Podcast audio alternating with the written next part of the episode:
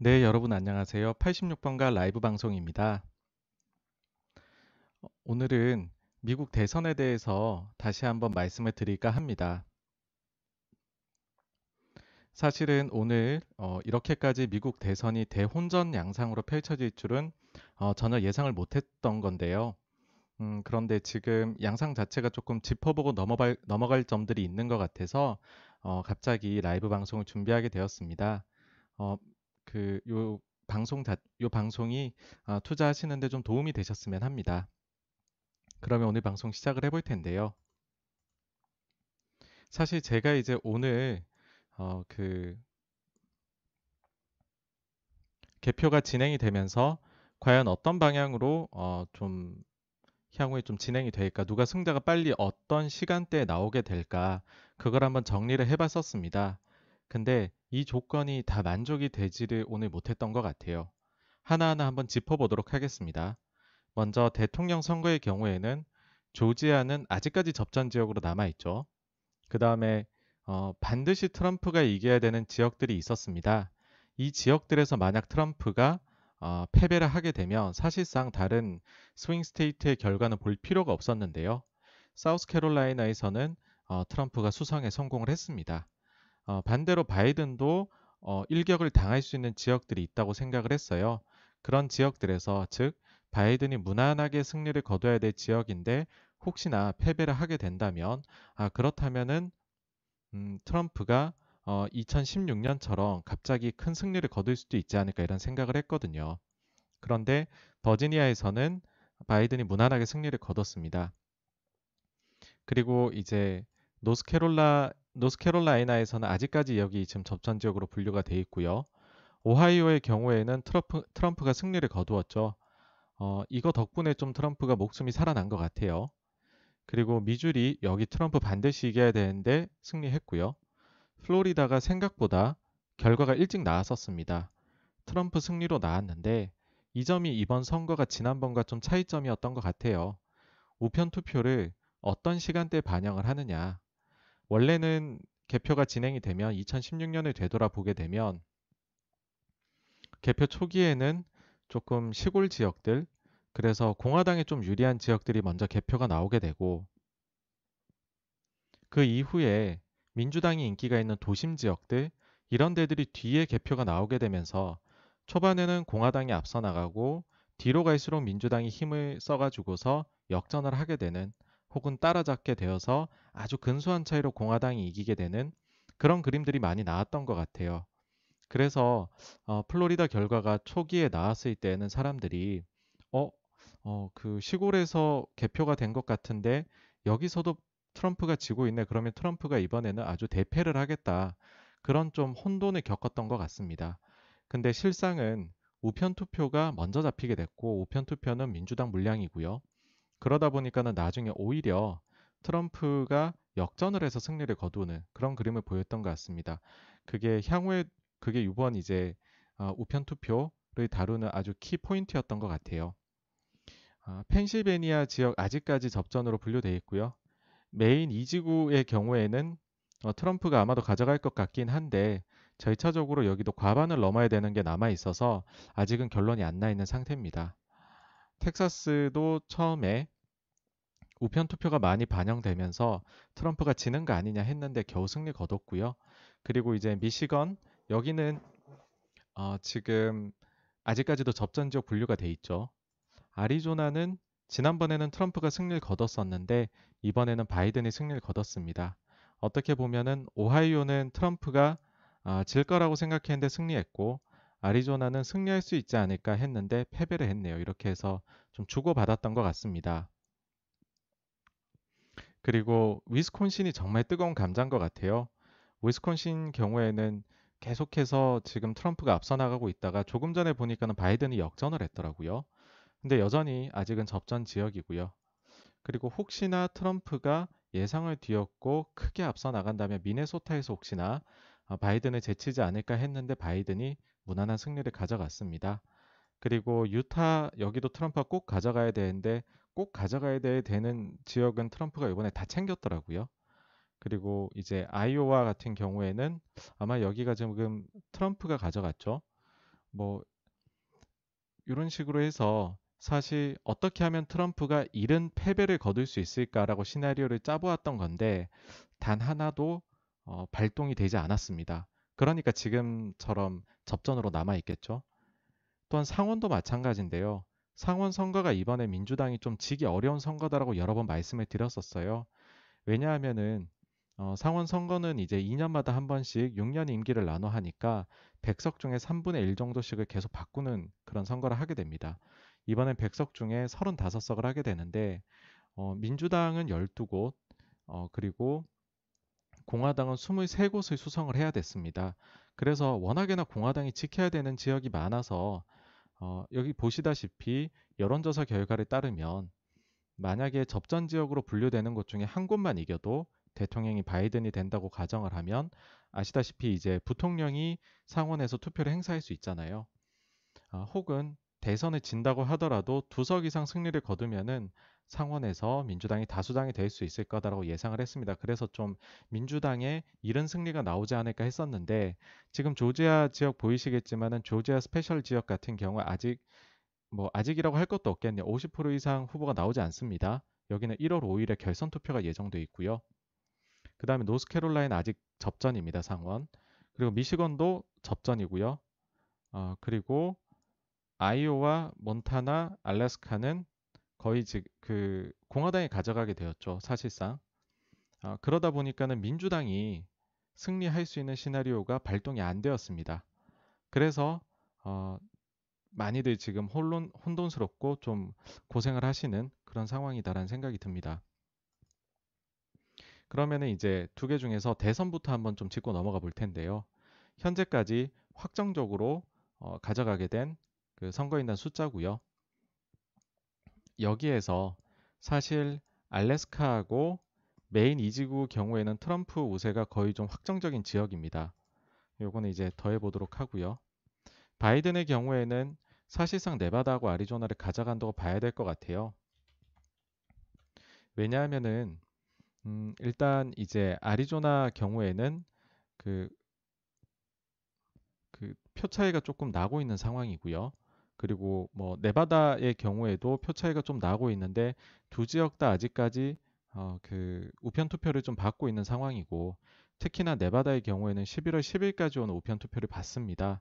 그렇기 때문에 우편 투표는 뭐 민주당이 훨씬 더 유리한 걸로 지금까지 보여지기 때문에 그렇다고 한다면은 지금의 지지율이 어, 그 지금 나온 어, 개표 결과가 뒤바뀌기는 좀 어려울 것 같습니다. 그러면 이 상황에서 지금 위스콘신이 뜨거운 감자로 떠올랐는데요. 조금 전에 이제 위스콘신이 원래 트럼프 쪽으로 계속 기울어 있다가 바이든 쪽으로 방금 역전이 됐습니다.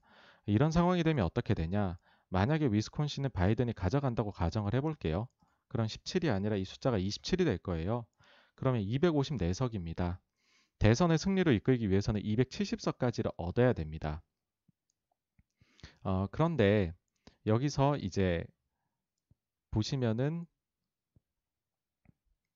지금 이제 문제가 되고 있는 아주 접전을 펼치고 있는 지역은 요 네 군데가 될 텐데요. 남은 게 미시건, 펜실베이니아, 노스캐롤라이나, 조지아 이렇게 네 개가 되겠죠. 이 중에서 노스캐롤라이나를 제외하고서는 어디라도 하나를 승리를 거두게 되면 자동으로 270석이 되게 됩니다. 그런데 여기서 하나 더 알아두셔야 할 점이 저도 여기에서는 네 군데 중 한 군데만 승리하면 바이든이 어, 어 제가 말씀을 좀 꼬, 말이 좀 꼬였네요. 그래서 보시면 미시건, 펜실베이니아, 조지아를 이기면은 반드시 이기고 노스캐롤라이나를 이기면은 270석에서는 한 석이 부족합니다. 근데 아래에서는 저는 네 군데 중 어디 한 군데라도 승리하면 승리가 바이든이 확정된다고 적어 두었는데요. 왜 그러냐 하면 200, 269석으로 두 후보가 만약에 동률이 되었을 경우에는 하원에서 대통령을 결정한다고 하더라고요. 근데 지금 하원은 민주당이 장악하고 있기 때문에 15석을 얻어서 269석, 그래서 트럼프와 동률이 된다고 하더라도 바이든이 승리를 거둘 수 있는 것입니다. 그래서 어, 지금의 개표율 자체, 그 개표 결과 트럼프가 전방위적으로 경합주에서 앞서고 있는 이런 모습을 본다면 트럼프가 유리한데 전체적인 판세에서는 아직까지도 조금 어, 바이든이 승리할 수 있는 승리의 가지수는 많다 이런 걸로 보입니다. 반대로 트럼프의 경우에는 위스콘신을 내어주고 나면 나머지를 다 이겨야 됩니다.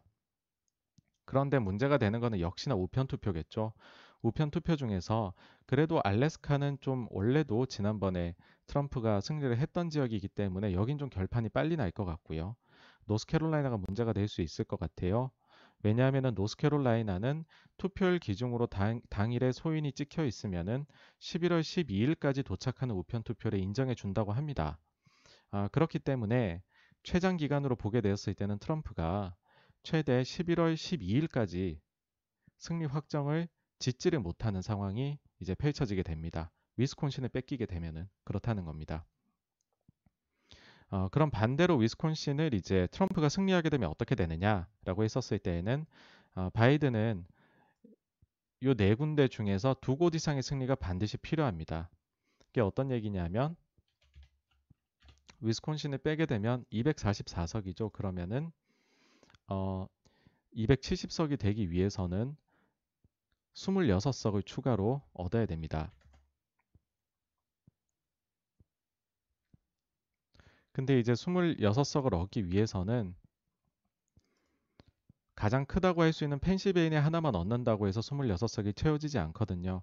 뭐 너무 당연할 것 같아요. 어느 한 군데도 26석이 넘지를 못하니까 최소한 두 군데는 어, 같이 승리를 거둬야 된다는 것입니다. 반대로 트럼프의 경우에는 941생으로 위스콘신을 가져왔다 하더라도 여전히 가야 할 길이 멉니다. 총 43석의 의석이 어, 선거인단 수가 더 필요한데요. 그러면은 이네 군데를 조합을 해보시면 어느 모양으로 보아도 반드시 세 군데 이상의 승리가 필요합니다. 어, 근데 여기에 노스캐롤라이나가 중간에 들어가 있기 때문에 역시나 최대 11월 12일까지는 결정이 나지 않을 수도 있다. 이렇게 지금 현재 보입니다. 뭐 아무래도 이런 점들이 반영한 게 어제 제 라이브 저희 라이브 방송에서 했었던 요 그래프인 것 같아요. 바이든이 되었든 트럼프가 되었든 대승을 거두게 되면 당일날에 바로 승자가 발표가 될 텐데 이게 그러지를 못하고 아주 타이트한 게임이 되어버리면은 빠르면은 뭐 바이든 기준으로는 3일 뒤 정도로 보시는 것 같고 요 예상에서는요. 트럼프의 경우에는 빨라도 7일 정도 뒤. 근데 현실적으로 보시면은 11월 12일이니까 한 8일 정도 걸리겠네요. 그 정도의 기간이 승리를 어, 선언하려면 아직까지 남아 있다. 그러면은 이게 바로 좀 시장에서 가장 좀 우려했던 거죠. 어, 결과가 빨리 나오지 않는다는 거. 예, 이 점이 가장 좀 우려스러운 것 같습니다. 그러면은 이제 그 대선 쪽은 짚어봤으니까 사실 지금 상원이 더 흥미롭긴 합니다. 상원 쪽을 보시면은요. 요 위에 있는 표는 어제 보여드, 어제 보여드렸던 표인데요. 보시면은 현재 의석은 다시 한번 리콜 해드리면은 아, 공화당의 경우에 53석, 민주당 47석입니다. 이게 그 바이 그 저기 무소속으로 지금 있는 상원 2명을 친민주 계열이라고 해서 포함했을 때 이런 거고요. 이 중에 선거가 이제 35곳에서 열리는데 원래 예상에서는 민주당이 기존 본인들 지역구에서 한 군데 빼고 다 가져가고 공화당 지역들도 상당 부분 가져오고 경합을 이뤄낸다. 그래서 거의 확정적인 곳이 49곳, 대통령을 바이든이 가져가면 하나만 더 이기면 되고 그렇지 못하더라도 두 군데만 더 이기면 된다. 아주 좀 쉬운 게임이 되지 않겠느냐 그렇게 생각을 했었습니다. 그런데 이게 조금 오늘 결과가 좀 이상하게 나오고 있습니다. 보시면은 경합으로 분류되었던 곳에서 실제 결과가 공화당 지금 당선이 확정된 지역이 있습니다. 그리고 어, 그 여론조사 결과에서는 민주당이 앞설 것으로 예상되었던 곳들에서 현재 어, 개표가 다 끝나진 않았지만 공화당 우세로 나오는 지역이 많습니다. 음, 이런 점들 때문에 지금 어, 종합을 해보시면 일단 확정이 된 지역들은 뭐 끝났으니까 다 없애보도록 하겠습니다. 없애놓고서 보시면 확정된 지역 중에 공화당 승리 지역이 17곳, 그 다음에 민주당이 확정된 지역이 12곳이고요. 미확정 지역이 6곳입니다.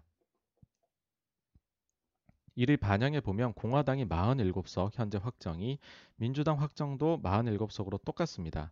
그런데 이제 문제가 되는 것이 과연 민주당이 다수당을 차지할 수 있느냐라고 했었을 때 알래스카는 역시나 지난번 뭐 대선이나 뭐 그런 모든 것들을 봤었을 때 현재 그리고 개표 결과도 봤었을 때 공화당이 우세해 보입니다. 그래서 하나는 좀 가져가기 힘들다라고 생각할 수 있고요. 그 다음에 어제 좀 언급 드렸었는데요. 이런 일까지는 안 벌어졌으면 좋겠어요 라고 했던 데가 조지아 special 지역입니다. 여기는 결선 투표가 있습니다. 즉, 50% 이상을 득표하는 후보가 없으면 결선 투표에 가는 그런 지역인데요. 여기 한번 보여드리도록 하겠습니다.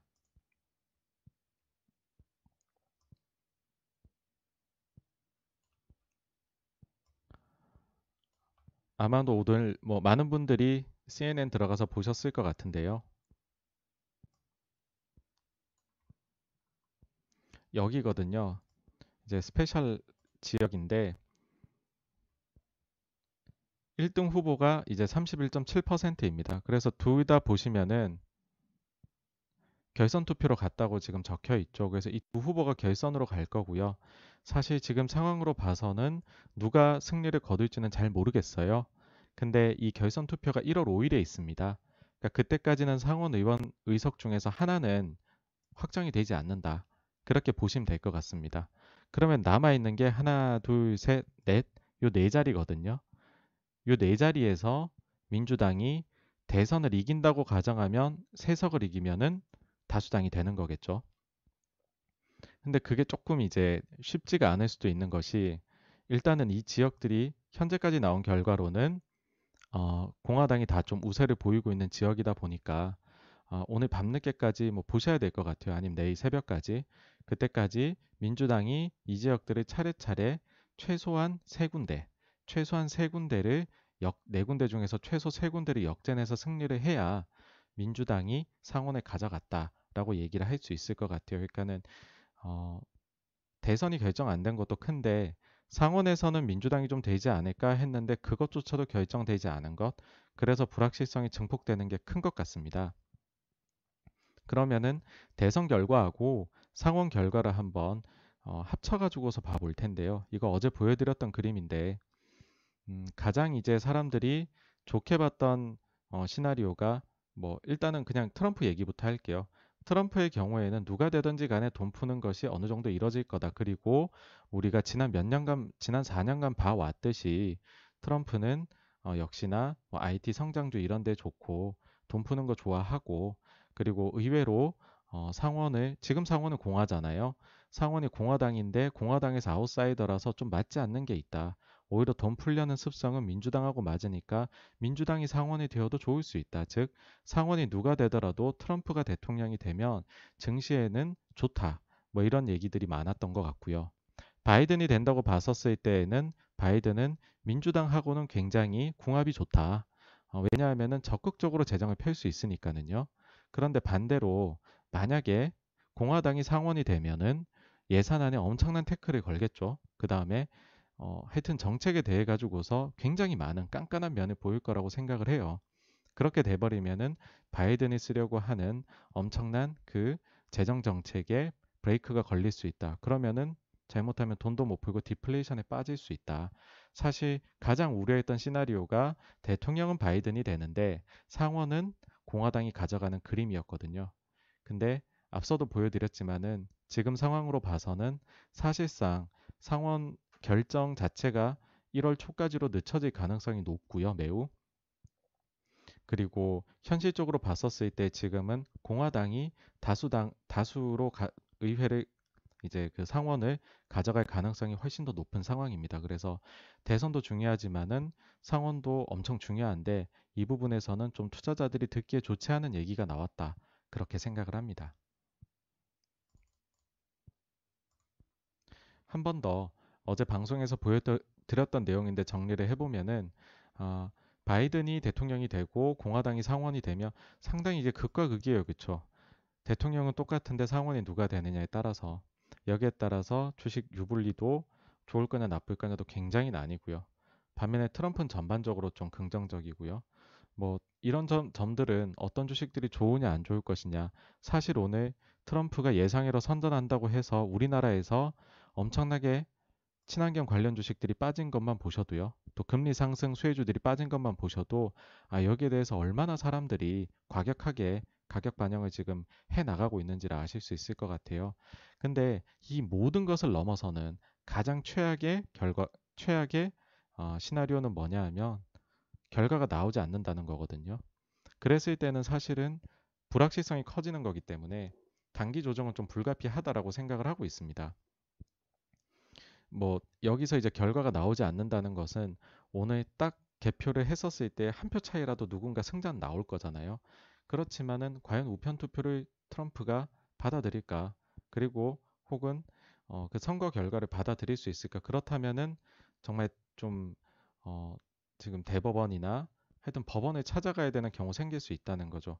그랬을 경우에 사람들 머릿속에 딱 스치는 것이 2000년에 있었던 부시와 엘고어 그때 당시에 한 한 달 정도 대선 결과가 나오는 게 늦춰졌고 10% 가까이 주식 시장이 조정을 받았던 것을 그 안 좋았던 기억을 떠올리게 될 수밖에 없는 것 같습니다. 그런데 이랬을 때 과연 어떤 액션을 취해야 될까? 사실 조정에서 매수 이렇게들 다들 쓰고 있어요. 이거 굉장히 하기는 쉬운 말이거든요. 분석을 하고 자료를 쓰고 저도 방송하는 입장에서는 이런 말이 제일 쉽기는 해요. 어, 투자하실 때 현금이 좀 남아 있으시면 아니면은 지금 좀 불확실성이 커질 시기니까 현금을 마련해 놓고 기다리셨다가 아, 이런 조정이 나오면 그때 싸게 사세요. 만약에 지금 방송을 들으시는 분 중에서 그런 아주 좋은 선택지를 내리실 수 있는 아주 훌륭한 상황에 계신 분들이라면 그렇게 하실 수 있을 것 같은데 그렇지 않다면은 음, 투자 본인이 어느 정도 기간을 가지고 투자하시느냐에 따라서 하실 수 있는 행동이 달라질 것 같아요.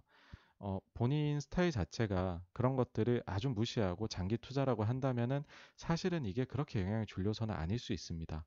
뭐, 한 달, 두 달의 차이지 대통령 결정될 거고, 미국의 경우에는 보통 어, 그 어떤 정치적인 어, 상황에 놓이더라도 대체로 좀 화합하는 모습을 보이거든요. 그래서 그걸 좀 믿는다면 좋은 거고, 그렇지 않고 단기적으로 매매를 하시는 분들이라면은 어, 사실은 지금이라도 어느 정도는 리스크 관리가 필요하지 않을까라고 생각을 합니다. 여기까지는 이제 지금까지 나온 선거 그리고 어, 추가적으로 이제 어, 어떤 좀 믹스가 되었을 때에 대한 그런 분석 이런 거 말씀을 드렸고요. 한 가지 더 좀 말씀드리고 싶은 게 있어요. 그 마르코 콜라노비치라고 제가 자료를 한 그 영상을 만든 적도 있었고 굉장히 좋아하는 퀀트 애널리스트입니다. 뭐 이분 JP 모건인데 오늘 아침에 좀 재밌는 뉴스가 있었어요. 어, JP 모건의 퀀트인 이제 콜라노비치가 자기 그 동료들을 그 고발을 했다고 하더라고요. 근데 그게 회의 시간에 좀 바이든 쪽으로 어, 정치적으로 좀 편향돼 가지고서 분석을 내리는 거에 대해서 반기를 들다가 이런 일이 발생을 했다고 합니다. 어, 지금 뭐 이런저런 썰로는 그런 것도 있다고 하더라고요. 사실은 조금 화이트 칼라, 인컴이 수준이 높은 그런 분들일수록 민주당의 지지가 높은 게 사실입니다. 그래서 여론조사나 이런 쪽에 있어 가지고서도 어, 왜 매번 이렇게 틀릴까? 16년에도 크게 틀렸고 20년에도 틀렸고 어, 이렇게 틀릴까를 해보면은 조금 일정 부분 분위기 조성을 하기 위해서 여론조사도 그들의 입맛에 맞게 조금 구성되어 있는 게 아닌가 그런 식으로 음모론을 제기하는 쪽도 있고요. 그리고 심지어는 지금 자료를 쓸때 어, 가급적이면은 민주당이 되었을 때에도 이것이 사실은 좋은 거다. 뭐 세금을 증세를 많이 하는 것도 좋은 거다라는 식으로 쓰라고 했다라는 뭐 익명의 제보자도 있다. 뭐 이런 뉴스도 있더라고요. 그래서 어, 지금 좀 안에서 내홍이 좀 그런 걸 겪고 있는 게 아닌가 생각이 들고 그렇다면은 이제 콜라노비치가 생각하는 어, 대선 시나리오에 따른 향후 증시 방향성 이게 궁금하실 거잖아요. 보시면은 이제 민주당이 다 차지했을 경우 그러니까 요 점에서 가장 큰 차이가 있어요. 보통은 민주당이 상, 상원하고 대선을 모두 다 차지하게 되면 어, 돈을 많이 푸니까 좋을 거야라고 하는데 반대로 콜라노비치는 지금 민주당이 내세우는 정책이 너무 과격하다는 거죠. 정말로 증세를 하게 되면 제가 그 커뮤니티 게시판에도 적었지만은 어, 지금 뉴욕시 같은 경우에 최고 세율이 어, 40% 초중반 정도 되는데 근데 향후에 바이든이 이루려고 하는 증세는 40만 불 이상의 인컴에 대해 가지고서는 62% 세금을 매기겠다 하거든요. 과연 그런 상황 속에서 뭐 소비라든지 이런 부분들이 괜찮을 수 있을까? 투자가 활성화될 수 있을까? 자금이 미국에서 빠져나가지는 않을까? 이런 걱정을 합니다. 그래서 콜라노비치는 오히려 처음에는 blue wave가 되면은 많은 사람들 생각대로 어 그 재정 정책을 엄청나게 펴겠지 해서 어 모두 다 S&P 500 기준입니다. 단기적으로는 3,400 상승 가능해 보여. 하지만 장기적으로는 오히려 2,500 포인트까지 하락할 것으로 예상하는 자료를 썼습니다. 사실 그 이외의 경우에는 모두 해피엔딩이라고 할 수 있는데요. 반면에 바이든 공화당 이 부분을 가장 안 좋게 본다고 몇 차례 말씀을 드렸잖아요. 근데 오히려 콜라노비치 입장에서는 만약에 바이든과 공화당 조합이 되면 현재 워낙에나 미국이 코로나 바이러스로 힘든 상황을 겪고 있기 때문에 어느 정도의 재정 부양 정책은 허가를 해줄 거라는 거죠. 공화당이. 그러니까 크게 봤을 때 바이든은 두 가지 정책이죠. 하나는 엄청나게 재정을 펼 거다. 또 하나는 그렇게 해서 부족한 세수는 소위 말해서 부자 증세, 기업 증세를 통해 가지고서 메꿔 넣을 거다란 건데 바이든 공화당 조합이 되게 되면 어, 재정 펴는 것은 공화당이 어느 정도 양보해서 펼 수 있도록 해준다. 오케이, 이건 경제 좋은 것. 근데 어, 세율을 올리는 것에 대해서는 공화당이 극렬하게 반대를 할 거라는 거죠. 그래서 바이든의 임기 안에 첫 임기 안에 세그, 세율이 올라가지 않을 수도 있다. 그렇게 보면은 3,600까지 상승이 가능하지 않겠느냐. 기본적으로는 아래 숫자도 보이시겠지만은 바이든의 당선을 대선 그 증시에 좋지 않은 걸로 보고 있습니다. 여기는 반대로 트럼프 민주당 혹은 트럼프가 공화당을 만나게 된다면 뭐 옳다쿠나 하고 돈을 쓸 수 있는 거죠. 그렇게 되어 버리면은 뭐 트럼프 습성상 지난 4년간도 보여줬지만은 증시를 계속 올리고 증시가 조금만 하락하면 참지 못하고 트위터를 하잖아요. 그런 걸 보았을 때에는 S&P 500이 크게 상승할 수도 있지 않을까 이렇게 보는 것 같습니다. 참고로 콜라노비치는 지난 한 8월 말 정도부터 해서 계속해서 트럼프가 승리를 거둘 수 있다라고 얘기를 했었습니다. 그러니까 사실 오늘 이제 뭐 저희가 이걸로 투자를 하는 것도 중요하고 하지만은 궁금하더라고요. 왜 이렇게까지 틀릴까? 그러면은 더 좋은 대선, 어, 대선을 이제 어, 예측할 수 있는 방법은 없을까?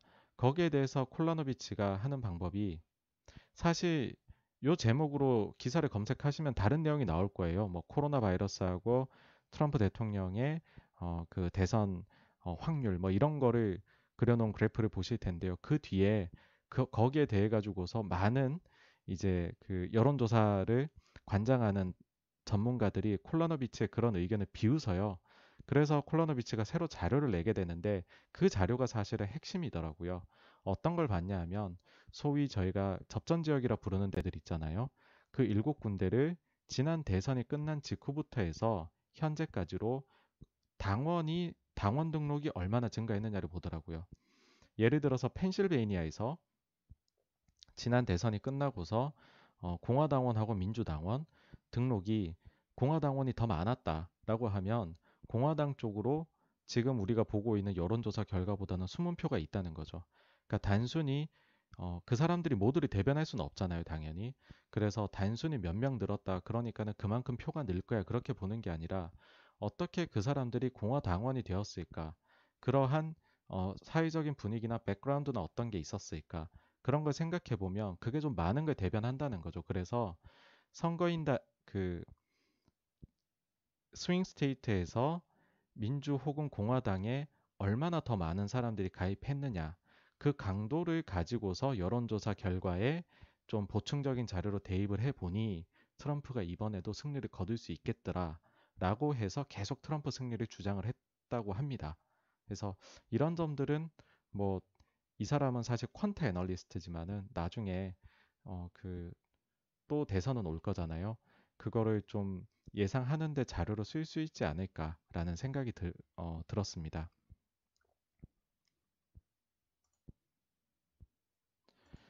어, 요 정도까지가 일단은 전반적인 내용을 좀 훑어본 거고요. 좀 대선 현재 상황이나 이런 게 좀 어떤지 한번 다시 한번 보도록 할게요.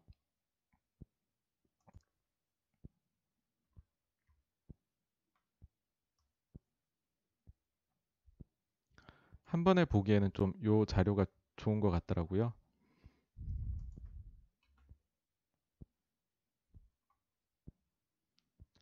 역시나 지금 보시면은 좀 위스콘신은 아까하고 똑같네요 보니까 위스콘신은 역전당해 있고 다른 쪽들은 여전히 좀 트럼프가 앞서 나가고 있는 그런 상황으로 보입니다.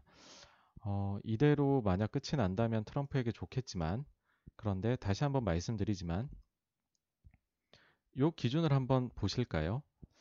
지금 이제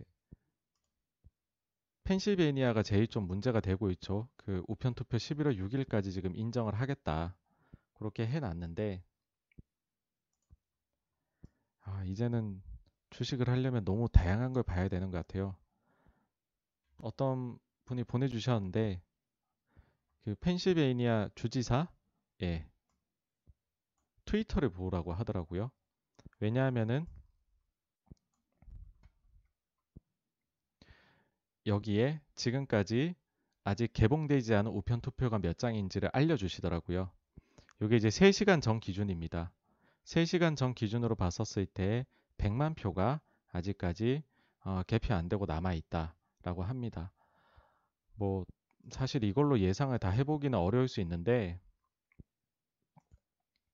저도 이제 심심해서 한번 봤어요. 뭐냐면은 한번 예상을 해볼 수는 있는 거잖아요.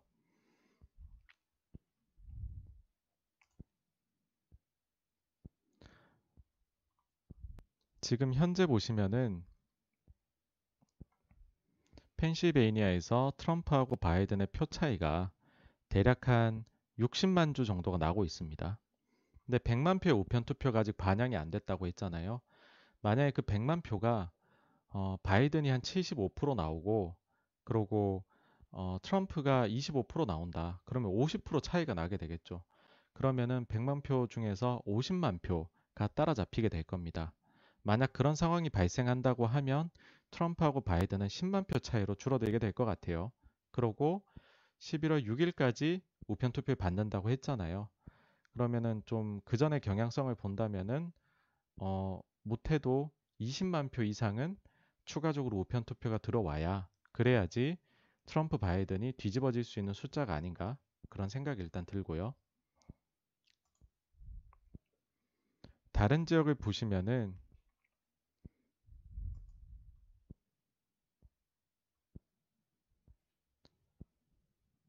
노스캐롤라이나 경우에는 어, 일단 요거 한 말씀드릴게요. 지금 보시면은 미시건하고 조지아가 좀 느리게 진행이 되고 있어요. 어떤 얘기냐면은 좀 결론이 아직 안 나왔잖아요. 왜 안 나왔냐를 이유를 보시면은요. 우편 투표를 이제 사전 분류나 아니면 뭐 이게 어 정당하게 들어왔다 이런 거를 확인해 가지고서 분류를 미리미리 해 놨다고 하더라고요. 플로리다나 아리조나나 이런 데들은 알래스카도 지금 보시면 이건 미리 해 놓은 지역이거든요. 근데 투표 당일에 하는 데들이 있어요. 그런 데들이 미시건, 펜실베이니아는 선거일 오전 7시부터 했다고 하고요. 어, 노스캐롤라이나 같은 경우에 사실 지금 보시면은 음, 그 우편 투표가 지금까지 도착한 거는 다 반영됐다고 보시면 될 것 같아요. 왜냐면은 이만큼 전부터 지금 분류를 해놨었거든요. 그 다음에 조지아 같은 경우에는 받는 즉시 계속 분류를 했다고 나와 있고요. 어, 나머지 지역들은 뭐 이런 기준이 있는데 대체로 좀 빨리빨리들 진행을 했었어요. 근데 보시면 지금 문제되는 지역 미시건, 펜실베니아 그리고 위스콘신이 오늘부터 이제 시작을 해버리니까 이게 이제 반영되는 게 늦는 거죠. 그리고 더 큰 혼란을 주는 거는 어, 이번에 선거는 보니까 우편 투표가 빨리 반영되는 것 같았다는 거죠. 그래서 초기에 바이든이 엄청나게 앞서 나가야 되는데 그렇지 않은 걸로 보이면은 충분히 트럼프가 그 후에 무조건 역전을 하겠구나. 그리고 역전이 되면 그 차이가 벌려지기만 하지 좁혀질 일은 없다라고 생각했는데 지금 위스콘신이나 이런 지역이 그렇지 않은 거잖아요. 그 이유가 여기 있는 거죠. 우편 투표를 프로세싱 하는 게 투표 당일부터 이런 지역들은 시작을 해버리니까 여기서는 오늘 선거에서 봐왔던 경향성이 지금 안 나타나고 있는 겁니다. 근데 그나마 다행인 거는 지금 미시건하고 조지아, 위스콘신은 사실 죽이 되든 밥이 되든 결과는 나올 거예요. 우편 투표가 그리 멀 이제 선거 당일 도착하는 것까지로만 인정을 하기 때문에 근데 이제 펜시베니아는 아까도 말씀드렸지만 100만 표 아직 남아 있다 그러고 노스캐롤라이나 이거 생각하면은 열흘 동안은 사실은 좀 HTS를 꺼놓고 싶은 그런 생각이 드는 상황입니다. 상원은 보시면은요. 역시나 이제 알래스카 같은 경우에는 뭐 좀 늦긴 하지만은 미리 분류를 해뒀었고 그리고 좀 공화가 유리하니까는 별 일이 아니고 어, 여기서도 이제 노스캐롤라이나가 문제를 일으키죠. 근데 의외로 나머지 지역들은 오늘 내로 결정이 날 겁니다. 어, 메인하고 미시건 그리고 조지아 이 지역들에서는 오늘 내로 결정이 날 거라서 어, 대통령보다도 어떻게 보면 상원이 누가 다수땡이 될 것 같느냐 그게 좀 먼저 나올 거라고 생각을 해요. 그래서 이 결과가 사실은 지금 아주 많은 애널리스트들이 예상하는 걸로 봐서는 민주당이 되면 좋겠지만 그런데 현실적으로는 하여튼 뭐 제가 여러 번 그냥 말씀드리는 것 같아 좀 그렇긴 한데 공화당이 될 가능성이 높은 게 현실이고 좀 그렇게 되면은 불확실성이 높아질 수 있다 그렇게 보입니다.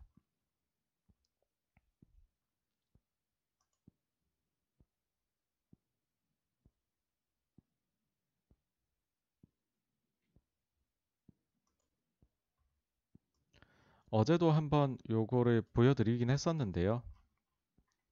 이 사이트가 보시면은 실제로 이제 우편 투표나 사전 투표를 어떤 식으로 어, 처리를 하고 있는지가 다 나와 있거든요. 요거를 다시 한번 좀 관심 있는 주들은 보시라고 어, 채팅으로 남기도록 하겠습니다. 네, 일단 오늘 방송 갑자기 시작을 했는데 어, 이렇게 찾아와 주셔서 감사하고요. 준비한 내용은 여기까지인데 좀 질문해 주실 만한 질문이 있으시면은 해 주시면은 답변을 어, 드리는 Q&A 시간을 가지도록 하겠습니다. 일단 위에 보니까 셀과 함께 님께서 우리 증시에 누가 되는 게 좋을까요? 라고 하셨는데요. 어, 제가 생각할 때에는 트럼프가 되는 게 더 좋기는 한 것 같습니다. 왜냐하면 겪어봤으니까요. 겪어봤었을 때 증시를 올리려고 노력을 하잖아요. 그래서 그런 측면에서는 좀 불확실성이 적다는 거고 어, 근데 제 개인적으로는 바이든이 되더라도 사실 어떻게 보면 바이든이 되면 아시아 증시는 더 좋을 것 같아요. 왜냐하면은 그 전에도 한번 영상 자료를 만들면서 조금 짧게 아주 짧게 언급드린 적이 있는데 어, 두 가지가 있잖아요. 바이든 정책은 하나는 재정을 풀겠다고 하나는 그 돈을 메꾸려 증세를 하겠다는 거죠. 근데 그 재정을 일단 풀게 되면 우리나라 기업들이 미국에 수출을 많이 합니다. 그 수출 기업들이 좋을 것 같아요. 근데 반면에 어, 증세를 하게 되는 건 안 좋은 건데 사실 우리 기업들은 여러 가지 뭐 이전 가격 뭐 이런 것들이 좀 변동을 통해 가지고서 굳이 미국 법인에서 너무 많은 이익을 남기지 않아도 되거든요. 그래서 증세에 따른 피해는 거의 없으면서 미국에서 재정 부양에 따른 어, 경기 확장은 누릴 수 있다. 그러면 우리 수출 기업들이 좋은 거 아니냐. 그런 생각도 가지고 있습니다.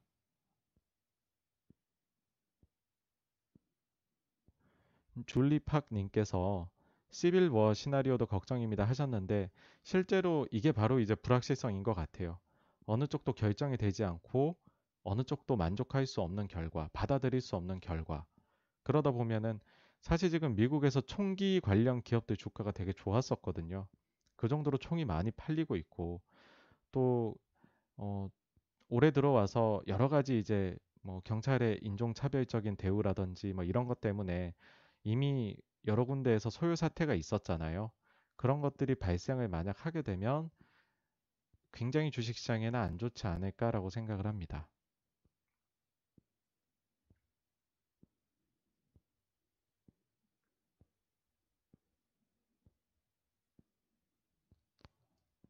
어, 슈퍼챗은 제가 어떤 건지 잘 몰라서 그거는 공부를 한번 해보려고 해, 보도록 하겠습니다.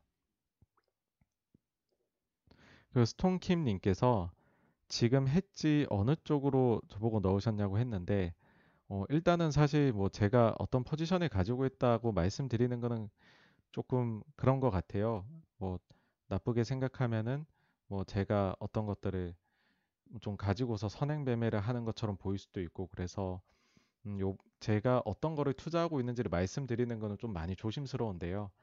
어, 조금 결은 다르지만 그런 생각은 하고 있습니다. 뭐 예를 들어서 제가 어, 뭐한 천만 원 정도 그런 금액을 가지고서 그러니까 소위 어, 주식을 나는 주식 투자가 처음인데 그걸로 어떻게 어, 포트폴리오 나누고 투자를 하면서 이제 돈을 불려 나가든지 혹은 잘못 투자하면 잃을 수도 있겠죠.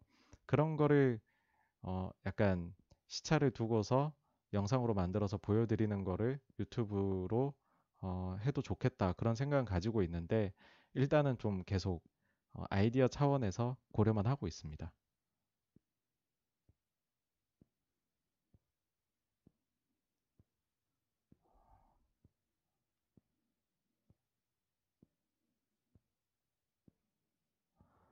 아, 슈퍼챗이 이제 별풍선, 아, 네, 같은 거군요. 네. 그건 한번 생각을 해보도록 하겠습니다. 그 선거 시스템이 되게 별로다라고 말씀을 하신 부분이 있는데요. 네, 그 어쩔 수 없는 것 같아요. 이번에 보면서 저도 좀 놀랐던 게 그 선거 누가 이겼느냐 이런 발표를 다 AP에서 하더라고요. 그래서 왜 AP에서 할까? 우리는 선관위 페이지 들어가면은 지역별로 다 나오잖아요. 근데 왜 그럴까라고 보니까는 미국은 중앙선거관리위원회가 없는 것 같더라고요. 각 지역별로 담당을 하고 그러고 그냥 불문율처럼 AP에서 승자나 이런 부분들을 다 발표를 하는 걸로 되어 있는데 뭐 저희가 생각 이해할 수 없는 감성이 미국에는 있는 것 같습니다. 한 나라이기는 한데 우린 또한 독립적이기도 하다. 뭐 그런 게 아닐까 생각을 합니다. 어, 그런 점을 좀 보완하기 위한 노력들은 있는 것 같아요.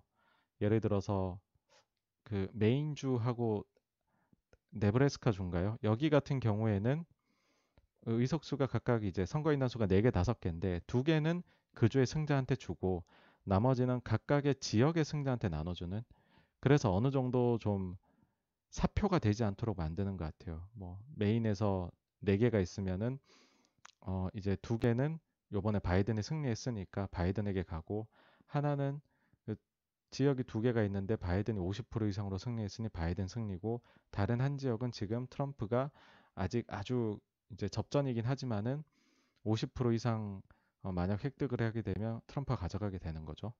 뭐 그런 식으로 좀 아주 하이브리드적인 성격을 가진 곳도 있는데 뭐 그게 늘어날지는 잘 모르겠습니다.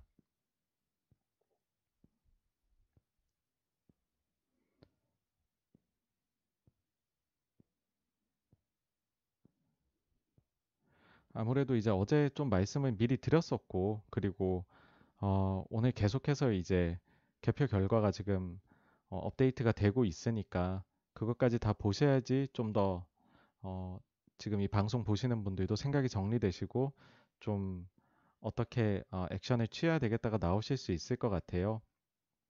그래서 어, 오늘은 어, 질문이 많이 없으신 것 같으니까 이쯤에서 이제 방송을 종료할까 하고요. 어, 이렇게 갑자기 좀 하게 된다고 라이브 하게 된다고 공지를 드렸는데 소중한 시간 내어서 라이브 방송을 들어주셔서 너무너무 감사합니다. 네, 또 이른 시간에 라이브나 아니면 영상으로 여러분들이 찾아뵙도록 하겠습니다. 예, 감사합니다.